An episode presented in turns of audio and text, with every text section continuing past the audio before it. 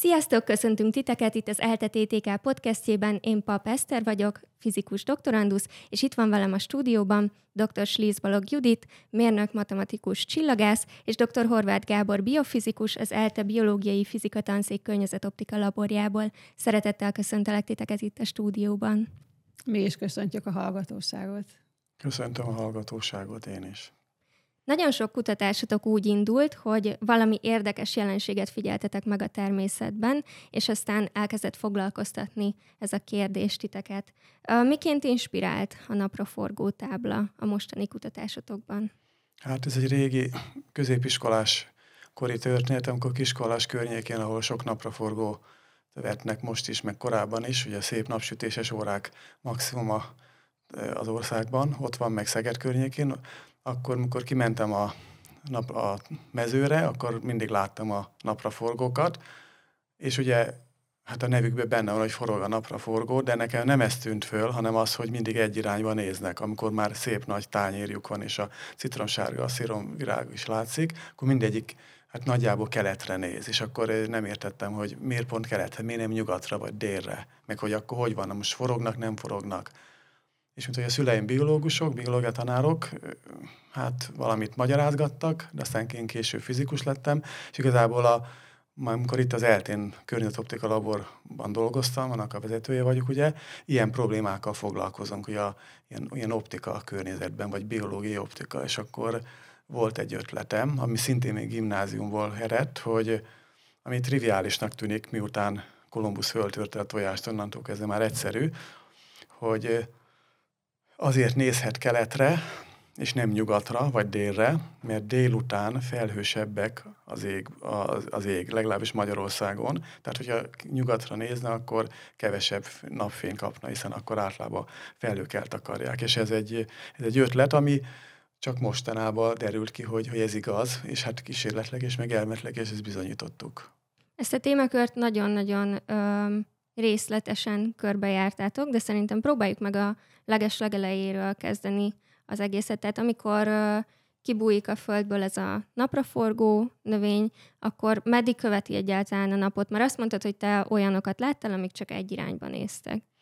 Igen, azok a feltűnőbbek és a látványosabbak, de egészen addig, amíg a, a virágzatban meg nem jelenik a citronsárga szirom levél, onnantól kezdve mondják éretnek a napraforgó virágot, amíg tehát éretlen, addig ténylegesen követi a napot, tehát nap föl kell keleten, nagyjából keleten, dél, delel, majd nyugaton lenyugszik, és a napraforgónak ez a virágja, vagy a feje 12 fok, nagyjából 12 fok késése, hogy követi a levelekkel együtt. Pont azért, hogy nagyjából merőlegesen kapja a fényt, mert akkor ugye több, többet nyel el. És éjszaka mit csinál? Azt, azt sem tudtam, mert éjszaka nem mentem ki a napraforgó de szerintem nagyon sok ember nem tudja, hogy, hogy mit csinál éjszaka a napraforgó. Éjszaka visszafordul, tehát nyugat, nyugatra nézvén fejezi be úgymond a napot, amikor lenyugszik a nap, és akkor nagyon gyorsan, kb. dupla sebessége, mint napközben, dupla szögsebessége szépen visszafordul keletre, ott, ahol kezdte. Hogy, hogy aztán, amikor föl kell másnap a nap, akkor megint már maximális fényenergiát nyelhessen, és akkor ezt csinálja, bólogat ide-oda, majd, amikor kezd érni a feje, akkor ilyen, ilyen csillapodó oszcillációval, rezgéssel leáll ez a, tehát egyre kevésbé követi nyugatra a napot, és nagyjából beáll keletre. És akkor ez itt a igazán kérdés, hogy miért pont keletre, meg mennyire keletre. A napkelte irányába, vagy a földrajzi vagy a mágneses keletre. Tehát itt van, voltak kérdések, és ezekkel foglalkoztunk. És miket találtatok? Mi lehet a magyarázat erre? Hát ugye azt az elméletet, hipotézisünket kellett tesztelni, hogy azért érdemes neki keletre fordulnia, mert akkor több napfényjel el, és akkor itt jött be a képbe a csillagász, meg a meteorológus, hogy számítsa ki valaki nekem, hogy föl kell a nap, de ellenyugszik, és közben, hogyha fixálva, rögzítve van egy, egy, nap, egy, egy felület, mondjuk éppen a napra forganak a tányérja, aminek van egy azimut iránya, ugye vízszintesen, meg egy bólintási szöge, elevációszögnek nevezik. Tehát ilyen azimut, tetszőleges azimut és elevációszög mellett rögzítsünk egy napraforgót, ez végtelen sok lehet, de rögzítsünk egyet, és számoljuk ki, hogy a tenyészidő alatt, mondjuk két-három hónap alatt a, a fölkelő meg lenyugvó napból mennyi fényenergiát nyel el. És akkor a öcsémhez fordultam, aki meteorológus, a Max Planck Institute für Meteorológia dolgozik Hamburgban, meg a János Imre professzorhoz, aki ilyen idősor analíziseknek a nagymestere, őtől kaptuk a, az adatokat, hogy egy adott földrajzi helyen, például Magyarországon, naponta hogyan megy a nap, azt a csillagászt, a Judit, már mesél a Judit róla, őt, őt elő kaptuk, de hogy, hogy milyen a bejeső napnak a, a spektruma, az függ a nap elevációjától, függ a felhőviszonyoktól, milyenek a felhőviszonyok napi átlagban, sok évtizedes átlagban, óránként meg tudja mondani a meteorológus, hogy mondjuk június 23-án 13 órakor mi a fel, valószínűsége, hogy felhős az ég, vagy nem. Tehát ez egy roppan nagy idős ilyen, ilyen adatbányászat, és ezeket kellett betáplálni a kompjúterbe, mert az a végcél, hogy ezt a tetszőleges tetafíszökben lévő napraforgó összesen mennyi fényt nyel el, és akkor a Judit, mint csillagász és jó, jó informatikus, ezt megcsinálta. Igen, hát hogyha a nap ilyen fontos szerepet kap a témában, akkor jó, hogyha van egy csillagász is a csoportban. Judit, te milyen feladatokat láttál el, hogyan számoltad ki ezeket? Én a napjárását modelleztem az Érdi Bálint professzortól kapott szemianalitikus képlet alapján, és 10 perces felbontásban különféle, azt hiszem július 1 július 1-től szeptember 1-ig, szeptember 1-ig minden napra 10 perces felbontásban modelleztem, hogy hogy áll a nap, milyen magasságban, illetve milyen, milyen, milyen szögben éri az aktuális helyzetű napraforgó tányért.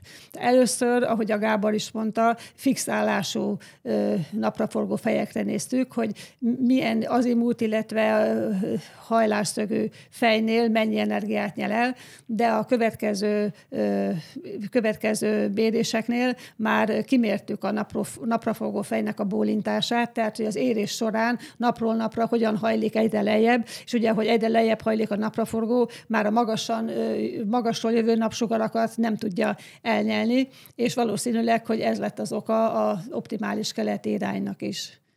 És mitől kezd el így bedőlni? Tehát a magjai annyira nehezek, hogy ő bedönti őt, attól fog bólogatni? Hát feltehetően, uh-huh. feltehetően attól bólogat, igen. Hát kezdetben egy napraforgó fej az ilyen, mint az öklöm. Igen. És talán abból lesz egy olyan majdnem fél méter átmérő több kilós fej, és akkor szépen a súlya miatt bólint. Na most ezt kimentünk, és a tenyészidő alatt, tehát két hónapig hetente mértük, hogy száz napra forgónál milyen a bólintás szög, átlag szórás, függvényt illeszthetünk, és akkor megvan az, hogy és a, a modellben azt ételeztük föl, hogy a, csak az azimut szög változott, tehát, hogy északra, keletre, délre, nyugatra néz, mindegyik ugyanazt a bólintási függvényt írta le. És akkor onnantól kezdve már csak egy paramétert kellett eldönteni, hogy most akkor milyen azimut szögben nyel el legtöbb fényt. És akkor az jött ki, a Judit szuper programja, meg a öcsé, meg a Jánosi professzornak a adatsora alapján, hogy érdekes módon exaktul pontosan, egy fok pontossággal a földrajzi kelet. Ami meglepő, mert én, én például azt gondoltam laikusként, hogy a, hát, ahol föl kell a nap, azt érzékeli a, úgymond a napraforgó, és oda célszerű, de nem, kicsit, mert ugye ő, tehát a nap az ugye csak a nap csillagász mondja, hogy mikor is pont keleten és nyugaton? A, a március, március, március 21, 21 és szeptember 23. Igen. A tehát, tehát, nap, téli, tavasz és téli napfordulókor kell pontosan keleten, illetve nyugszik pontosan nyugaton. Egyébként meg inkább északabbra, tehát észak-keletre. Március előtt március délkeletre, előtt, délkeletre, márciustól június 21-ig észak-keletre. Igen. Tehát nem ott kell a nap, ahol a földrajzi kelet van. És akkor ezek után jut a következő probléma, amit már, már egy másik kísérlettel oldottunk meg, drónfelvételekkel, hogy akkor pontosan a napraforgó tudja-e a fizikát, vagy a biofizikát, ami a jóslat szerint, tehát keletre kell neki beállni. Na most miért nem nyugatra? Mert tükörszimmetrikus lenne. Föl kell a nap, és délelőtt ugyanaz történik, mint délután, csak vissza, időben vissz, visszafelé. Hát délután a, a nap a, a, a nagyobb felhő valószínűség miatt. Ugye mindenki tudja, legalábbis Magyarországon, hogy ilyen teny- tenyészidőkben nyáron a gomoly felhők délután keletkeznek általában, nem délelőtt. Tehát jóval kisebb a felhő valószínűsége délelőtt, mint délután, mondjuk a, a, dél, a deleléshez képest tükörszimmetrikusan. Tehát, hogyha a napraforgó nyugatra állna be, mert ott van a második maximum, az elnyelési maximuma, akkor kióval kisebb, hát olyan 20-30 a kevesebb fény nyelhetne el, mint, mint keletre. És érdekes módon, hol van a minimum ennek a görbének délen. Annak meg az az oka, hogy igaz, hogy délen, délben nagyon ma, intenzívan a fényenergia, csak nagyon magasan áll a nap, a napraforgó fej meg bólint, tehát szinte surlódóan éri, vagy éppen árnyékban van. Tehát ő neki legkevesebb fényt pont délben nyer. Akkor meg, megint egy következő probléma, amit már később oldottunk meg, hogy akkor meg a napelementáblák miért délre néznek. Tehát itt érdekes, egyik probléma megoldása követi a másikat. Erre meg egy picit később rátérünk, de említetted a drónfelvételeket. Milyen uh, módszerekkel vizsgáltátok a jelenséget? Tehát például egy drónfelvételt, ezt hogyan tudtatok felhasználni? Hát először Judit mesél arról, hogy hogyan hajtott föl nekünk 15 napra forgó táblát. Hát igen, ez is érdekes, hogy Honnan, honnan jön az embernek ennyi napra forgó tábla? Hát az ember jár kell az országban, meg az úton, akkor csak lát napra forgó táblát, és hát előzetesen a tavaly nyáron volt, hogy hát amerre én szoktam közlekedni autóval, figyeltem az útszélon, hol van napraforgó tábla, felírtam a GPS koordinátákat, és utána egy-két hét múlva visszamentünk egy drónnal, és hát drónfelvételekkel fel, felülről megmértük, hogy, hogy ha nagy számú napraforgót veszünk, akkor milyen átlagos irány jön ki a napraforgó tányérokra. Itt még érdemes megemlíteni, Bernárd Balázs volt doktoranduszomat, aki profi drónpilóta. Tehát nem van egyszerű azért drónt meg engedélyt kell beszerezni, meg a gazdával kell jegyeztetni, úgyhogy végigjártuk néhány nap alatt azt a 14 Judit által föltalált, vagy megtalált 14 napra forgótáblát, a Bernárd Balázs föl különböző magasságokban csinált képeket, a diákjaim pedig írtak egy programot, hogy ne szemmel egyenként kelljen beállítgatni, hanem ezt megcsinálták.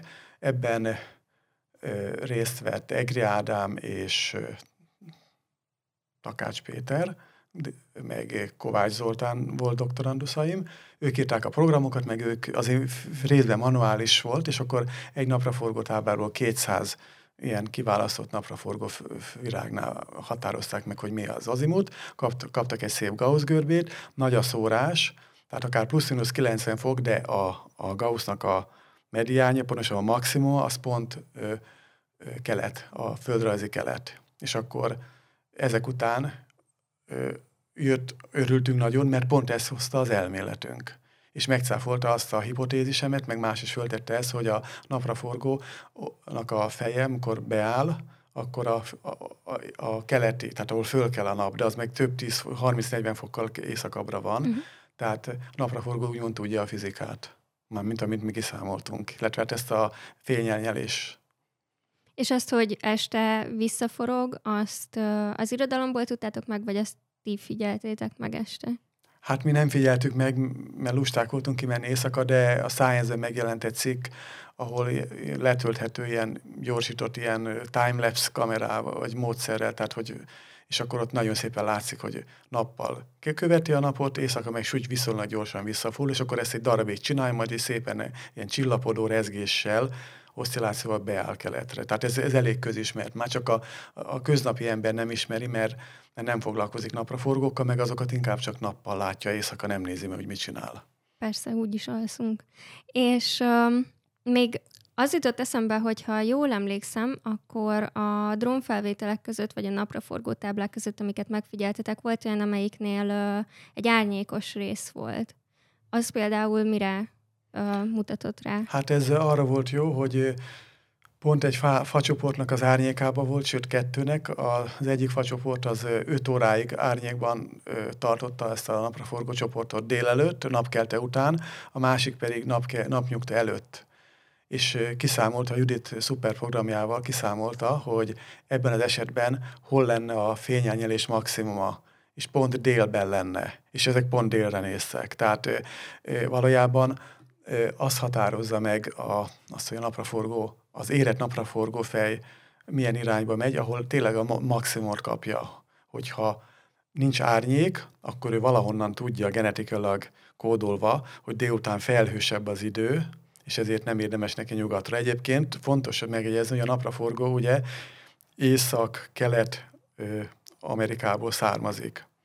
Ott ö, domestikálták, háziasították, és ott pont olyan a, a, a Judit arra is lefutatta a programját, Bunkanti, Tennessee és Georgia, és azokra a területekre is, ahonnan származik a napraforgó, majd Kolumbuszék meg egyebek hajóval áthozták Európába és elterjedt, ott is ugyanolyan a felhőviszony napi járása, mint Magyarországon, vagy általában Európában, hogy délelőtt sokkal kevésbé felhős, mint délután.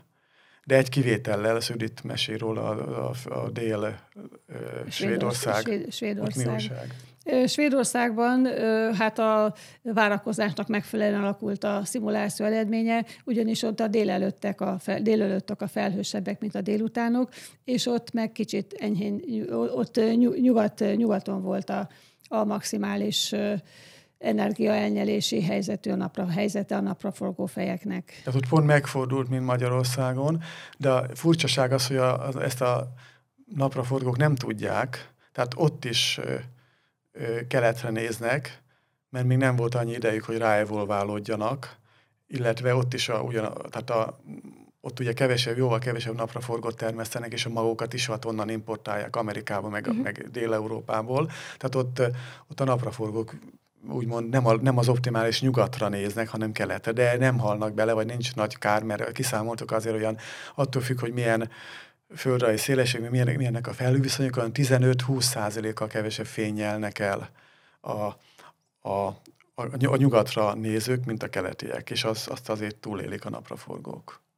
Mi okozza azt, hogy a, a napraforgónak pontosan ez a, hát maga a virág része, és akár nem a hátulja néz a, a nap felé, azt próbálja elnyelni a maximális fényenergiát? Hát a napraforgó fejének a háta az zöld, az fotoszintetizálhat egy darabig. Tehát, és az, azt is kiszámolta a Judit programja, hogy érdekes módon a, a napraforgó fejének a háta, a zöld háta, az ötször annyi fényjel el, mint a, mint a, a, vir, a virágzat. Miért? is azért, mert bólint. A végén már egészen a, a szinte árnyékban van a virágzat, és csak a zöld hát kap. De ezek szerint nem az számít a napra, a napra forgó fejének, hogy minél több fényeljen el a háta, hanem, mert nem ott vannak a magok, hanem az elején vannak a magok, azokat kell érlelni, és azoknak az éleléséhez kell ez az el, el, elnyelt energia. A napraforgó fejnek a zöld háta az olyan, mint egy, mint egy levél.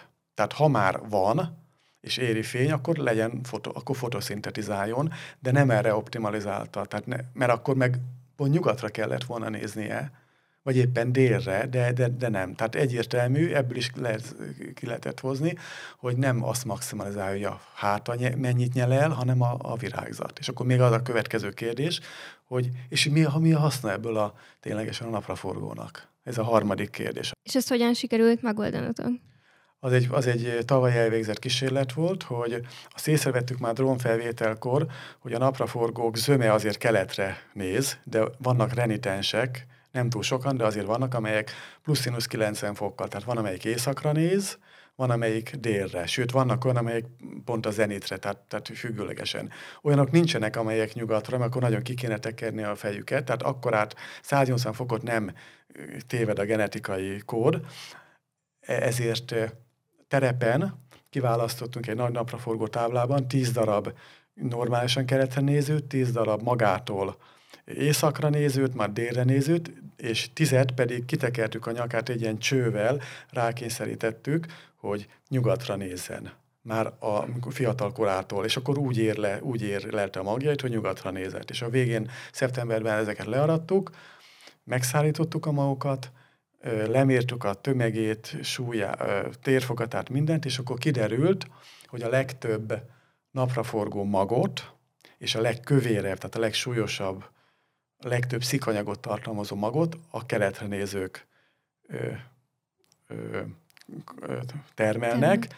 és a, az elnyelt fényenergiának megfelelően egyre kevesebb, amelyik egyre kevesebbet kap, amelyik északra néz, vagy nyugatra, vagy délre, egyre kevesebbet, vagy többet kap, annak megfelelően arányába változott a mag szám és méret. Tehát kijött a haszna, hogy tényleg az a haszna, hogy amelyik keletre néz, abból van legtöbb mag, és az a legkövérebb. A kövér mag az azért fontos, mert ugye szikanyag, és hogyha nincs elég olajos, meg egy ásványanyagot tartalmazó mag, tehát nem kövér a mag, hanem sovány, akkor a kisebb a túlélése, meg a kicsirázási, tehát e, ez a haszna. Volt egy ellenmondás, a Judit programja kihozta, hogy a melyik is kapta a legtöbb fényt? Tudod, a zenitre néző. Hát az, az, az, az, az fölfelé nézők, igen, igen, zenitre nézők. Igen, tehát az jött ki, hogy de érdekes módon annak volt a legkisebb a mag mérete, meg a, hát annyi fényt kapott, hogy kiégett. Tehát a, túl soknál több az elég, tehát ez, ez a, az egész hipotézis vagy magyarázat, hogy azért kell keletre néznie, mert akkor kap legtöbb fényt, ez csak addig igaz, amíg nem kap túl sok fényt. Amelyik zenit, zenitre nézett, tehát végigvízszintes volt, az annyi egész nap, meg a tenyészidő alatt annyi fény nyelt el, hogy kiégtek szabályszerűen, tehát megsültek a magok, vagy nem lett tehát a maghéj az kifejlődött, de nem lett olajos mag, vagy pedig eleve a mag, mag ki se fejlődött. És ezt tudják a biológusok, hogyha túl sok fényt ér, fény éri egy, egy növényt, szinte triviális, akkor sérül, és akkor nem tud olyan jól fejlődni. Egy picit akkor most már rátérhetünk a napelemekre, mert a természet nagyon sokszor ad nekünk jó ötleteket, amiket aztán kamatoztathatunk. A napraforgók hogyan függnek össze a napelemekkel? A, a napelemek, tehát napraforgó kapcsán jutott eszünkbe, hogy nézzük meg a napelemeknek a fényelnyelését is, mert ugye azok is a, ugyanúgy, mint hogy a napraforgó tányérja, a nap felé fordulva igyekeznek minél több energiát elnyelni. Tehát nagy különbség van a kettő között, még a napraforgónak folyamatosan változik a, a tányérnak a dőlésszöge, a napraforgó, vagy a napelemeknek fix beállítottságuk van, és éppen emiatt kicsit más eredményt kaptunk, de ezt majd a Gábor elmeséli. Tehát ugye a, vannak azért napkövető napelemek, azok nagyon drágák és könnyen elromlanak, még nem lehet millió meg százmillió. Tehát általában rögzített a napelemtábla, a földrajzi szélességnek megfelelően kiszámolták már korábban dőlésszög. Ez nagyjából a földrajzi szélességnek felel meg, tehát Magyarországon 47, egy kicsit, kicsit meredekebb, mert téli időben, tehát alacsony napállásnál is kell elnyelni, és akkor jobb, ha merőlegesen benéri. Tehát, de nagyjából azt lehet mondani, hogy, hogy korreláció van a, az ideális dőlésszög és a földrajzi szélesség között. Ezt, ezt jól ismerik a népek. Az ötletünk az volt, hogy ha már ezek a napraforgók, amiatt, hogy délután felhősebb az ég, mint délelőtt, egy kicsit keletebb, nem kicsit, nagyon keletre fordulnak a déltől, mi, mi a helyzet a nap elemtábláknál. Ott viszont ugye nem három hónapra kell kiszámolni az elnyert fényenergiát, hanem egy teljes évre, meg ott nem bólintanak a napelemek, mint a, a napraforgó, ezért a Judit átírta a programját, kiszedte belőle a bólintást, meg az egész évre integrálta, a Jánosi professzor, meg az, az öcsém Horváth Ákos bővítették az adat, meteorológiai adatbázist, és akkor lett egy olyan adatbázisunk, amire, ha lefutattuk egész évre, pontosabban a Judit, akkor az derült ki, hogy hogyha ha pont függőleges a, a napelemtábla, hát a falak, falaknál mondjuk, általában nem függőleges, de a házfalra tett napelemtábla függőleges, akkor körülbelül olyan olyan 15-20 fokkal kell keletre fordítani Magyarországon, illetve minden azokon a helyeken, ahol délután felhősebb, mint a, a délelőtt. Svédországban fordítva, ott a délelőtt felhősebb, ott meg 15 fokkal nagyjából nyugat felé kell a déltől. Tehát úgymond meg van az a paradigma, hogy mindig, mindig a dél az optimális irány. Ez igaz, mihelyt minél közelebb van a vízszinteshez ez a napelemtábla, annál inkább kevésbé tér el a déltől. De az tény, hogy ha nem vízszintes, vagy, vagy, vagy nem 45 fok, hanem annál meredekebb, akkor bizony 15-20 fok, fokot is keletre vagy nyugatra kellett fordítani. Tehát ez benne a haszon, és akkor emiatt persze nem kell most a, a sok milliós napelemtáblákat 15-20 fokkal elfordítani, mert azok nem függőlegesek, de azokban az esetekben, amikor mondjuk házfalakra teszik ezt, vagy, vagy a, az ideális, vagy a háztető, ami, ami nem 45 fok, hanem lehet akár meredekebb is, ilyenkor előre ki lehet számítani, hogy hogy érdemes már a tervezéskor befordítani a, a házat, vagy a tetőt, hogy minél több fény jeljen el. Azt is kiszámolta a Judit programja, hogy a dőlésszögtől függően 1-5 százalékot lehet nyerni vele. Na most egy, egy százalék az nem tűnik nagynak, de hogyha amikor millió vagy százmilliónyi Persze. van, akkor szorozzuk be a százmilliót 5 százalékkal, és akkor már, már jelentős meg a zsúlokkal lehet meg, megsporolni. Tehát ezt is érdemes helyenként figyelembe venni a felhőviszonyokat, és hogy emiatt keletebbre vagy, vagy nyugatabbra kell elfordítani, tehát nem, nem mindig a, a, a dél az optimál, az ideális. Most egy csomó felvetődött kérdésnek a megoldását megbeszéltük, amikre találtatok választ, és uh, hoztatok magatokkal cikkeket is, újságokat. Hogyan tervezitek a folytatását ennek a témának? Ez a téma hál, nagyon hálásnak ígérkezett. Itt csak egy fizikai szemléset mindjárt bemutatja a Judit, én meg egy angol, ez a legújabb cikkünk, ez pont azt mutatta ki a Plant Environment and Interaction-ben, ez a, hogy a, nap, a keletre néző napraforgó magok a legtöbbek, meg a legkövérebbek. Ez azért jó, mert kér a főszerkesztő mindig egy, egy címlapjavaslatot, és szinte 90% eséllyel a milyenket, a napraforgót választják, mert ez nagyon szép, látványos, aktuális, és emiatt a látvány miatt is, meg hogy mindenki úgymond látott már napraforgót, vagy, vagy, vagy éppen nevel, tehát ez egy olyan bul, bulváros téma is és ezért aztán érdemes továbbra is foglalkozni vele. Egy hipotézis még hátra van, amit szeretnénk tesztelni, vagy éppen cáfolni. Az egyik magyarázat szerint azért néz keletre a napraforgó, mert a keletre néző napraforgókra több beporzó méhecske vagy, vagy, vagy rovar megy. Na most ez csak akkor igaz, hogyha délelőtt, akti, csak délelőtt lennének aktívak a méhek. Hiszen akkor nyilván, ha keletre néz a napraforgó, akkor a fölkelő nap egész délelőtt megvilágítja, ha meg nyugatra nézne, akkor meg csak délután világítaná meg, és a, a, akkor látványosabb a, a napraforgó feltűnőbb a visszavert fény miatt, meg, meg melegebb de hogyha akkor meg nem, nem röpködnek a méhek, akkor nem érdemes. De ez nem igaz, mert a méhek délután is, főleg a posztméhek még esőben, meg felhős időben is röpködnek. Mi is láttuk, amikor kimentünk a terepre, esős idő volt, vagy felhős, és tele volt posztméhel. Tehát egész napot végig kell számolni, hogy a, a teljes napon, sőt a tenyészidő alatt mennyi rovar megy a keletre, az északra, vagy a nyugatra néző. Na most ehhez megint egy kísérlet kell. Hát lehet azt is csinálni, hogy megint kiválaszt az ember 10-10-10 napraforgót, és tekeri a nyakát csövek, csövek, ilyen csövekkel, tehát lesz 10 darab északra, keletre, délre, nyugatra néző, és akkor ott ül napkeltétől napnyugtáig, és óránként mondjuk mintát vesz, és megnézi, hogy hány rovar ö, épp porozza be éppen. Ez elég fáradtság, és ezt jövő nyáron fogjuk megtenni kicsit lustább módon ragacsos napelem maketteket használunk. Már tavaly nyáron megcsináltuk, hogy vettünk egy ilyen kockát, aminek a né, három oldala ilyen napraforgó világszerűen volt kifestve, és beragacsoztuk, és a napraforgók közé beállítottuk, és akkor hetente mentünk ki, és lefényképeztük a négy, fe, csak három felletet, és utána Dárdai Bence nevű diplomamunkásom, BSC diplomamunkásom egy programot írt rá, hogy a program automatikusan fölismeri, hogy hogy a felületnek hány százalék a rovar. Csak az jött ki, hogy független a rovarok, a csapdázott rovarok száma, attól függ, hogy északra, kelet vagy délre, vagy merre néz a napraforgó, ez ilyen függőleges napraforgó makett volt. És az idén folytatjuk ezt a kísérletet, most már kiegészítjük északival is, de minthogy nem fog meg minden rovart ez a ragacs, például az erős poszt még onnan leszakad, ezért jövőre kénytelenek vagyunk, tehát nem tudjuk megsporolni, hogy mi magunk ülünk ott, és leszámoljuk. Nincsen 50 darab külön webkameránk, ami esőálló, meg, meg lopásálló, ezért kénytelen vagyunk mi magunk fölhasználni, de ez, ez élvezetes kutatás, és utána ki, ki fog derülni, hogy igaz-e az a hipotézis, hogy a, a keleten néző napraforgókra több rovar megy, de az egész tenyészidő alatt, nem csak, nem csak délelőtt, ez, ez ki fog derülni.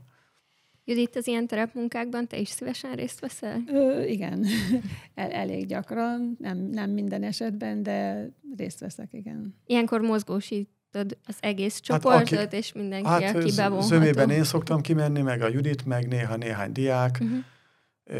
Úgyhogy a, aki éppen fogható. Jövő, jövő nyáron kell sok ember, mert a ragacs az magától begyűjt, és akkor hetente elég kimennem, azt egy, egy, ebben egy ember is le tudja fényképezni de amikor ott, ott mondjuk egy hétig minden nap napnyugtától napkeltéig, vagy fordítva kell számolni a rovarokat, akkor ott kell, kell a segéderő, hogy váltsuk egymást, mint a délelőtt két ember csinálja, délután másik. De ez élvezetes, mert szép virágok között vagyunk, zümmögnek a méhek, szép kék az ég, olyan, de nyaralás, csak hát közben óránként kell méregetni. És milyen más témákhoz lehet kapcsolódni a ti kutatócsoportotokban? Hát igazából most a napraforgó ügyben ehhez, ez idén folytatjuk ezt a ragacsosat, már el is kezdtük, ezt a Dárdai Bence fogja kiértékelni megint, de jövő nyáron ehhez a napraforgó által vonzott rovarok számolásába be lehet kapcsolódni diákoknak is, illetve hát a nagyjából azt mondom, hogy már negyedik éve kutatjuk, hogyha a jövő évet is beszámítjuk, és nagyjából részünkről elfogyott a napraforgós kérdések száma. Tehát négy fontos, három fontosat megoldottunk, jövőre vagy cáfoljuk, vagy igazoljuk ezt a hipotézist, és akkor nagyjából nekünk nincs több kérdésünk, de nem kizárt, hogy egy év múlva újabb hipotézist olvasunk, ami nincs tesztelve, mert azt nem említettem az óra, vagy a beszélgetés elején, hogy hat, hat híres elmélet van, ami megmagyarázni próbálja ezt, a, hogy miért keletre nézek. Az egyik ez a rovar számolás, a, a négyet említek, hogy azért érdemes általában keletre nézni a napraforgónak, hogy a, az éjszaka meg a reggel hajnalban lecsapódott pára, az gyorsan elpárologjon, mert ha ezt nem tenni, akkor megpenészedne a virág. Na most, hogyha nyugatra néz a napraforgó, akkor a pára a fölkelő nap nem tudja csak, mint a néhány óra, vagy akár délután elpárologni, amikor direkt napfényére, addig még bepenészedik. De ezt tesztelni kell. Ez nem olyan egyszerű, mert akkor valahogy megint manipulálni kell a napraforgók fejeket, jó sokat, és megnézni, hogy, hogy hol van több penész. A keletre néző, a délre, az északra, vagy a nyugatra. Ezt lehet, hogy majd megcsináljuk két év múlva, hogyha más nem. Tehát mind, mindig van, amíg el nem fogy a, az, hogy mind a hat elmélet, tehát mert kísérletleg egyiket se tesztelték, ezek csak ilyen kvalitatív magyarázatok. Egyet mi tesztelünk, ez a, ez a bogárszámolásos, idén meg tavaly meg jövőre. A mi, mi a hetedik elméletünket igazoltuk, és akkor van még öt másik, ami, ami, amit lehet igazolni vagy száfolni. Tehát van még, van még mit tenni, de nem biztos, hogy ezt mi tesszük meg. Köszönöm szépen, hogy itt voltatok. Még így zárásként azt kérdezném meg, hogy volt-e valami um, olyan felfedezés az eddigiekben, ami egy picit úgy megdöbbentett titeket, vagy, vagy nagyon izgalmasnak találtátok? Itt most a napraforgó esetében engem megdöbbentett ez a pontosan kelet. Tehát az, hogy szimulálunk egy, egy elég széles spektrumú jelenséget, és, és pontosan egyértelműen egy fok pontossággal kijött a, a földrajzi kelet. Ez, ez eléggé megdöbbentett. Én, én kevésbé döbbentem meg, mert azért tudom már, hogy a, hogy a növények, az állatvilág, vagy a növényvilág, tehát a biológia tudja a fizikát, meg tudja a biokémiát is, meg az evolúciót, vagy a teremtést, ki milyen fölfogású, de hogyha egy modellbe be, bepakol az ember minden releváns dolgot, tehát a bólintást, a, a napnak a spektrumát, az eleváció függőben, sőt kimérte Egri Ádám, volt doktoranduszom, kimérte a napraforgó virágnak, meg a fejének a spektrumát is. Tehát azt is figyelembe vettük, hogy a bejövő spektrumú napfényből csak egy töredékét nyeli el, ráadásul ez függ a, a, a napraforgó fiatal vagy, vagy öreg, tehát, tehát ha minden bepakolsz, tehát a valóságot modellezett számítógéppel, és kijön valami eredmény, akkor hát azt a, úgymond a természetnek kutya kötelessége követni, ha csak nem a modell valami releváns dolgot ki nem hagyott. De úgy látszik, nem hagyott ki, hát a, mindent figyelembe vett a modellünk, mert az egy fok pontossággal, ha kijön egy biológiai rendszerben, akkor az, az, az, az, az jó a modell, és viszonylag jó magyarázat is.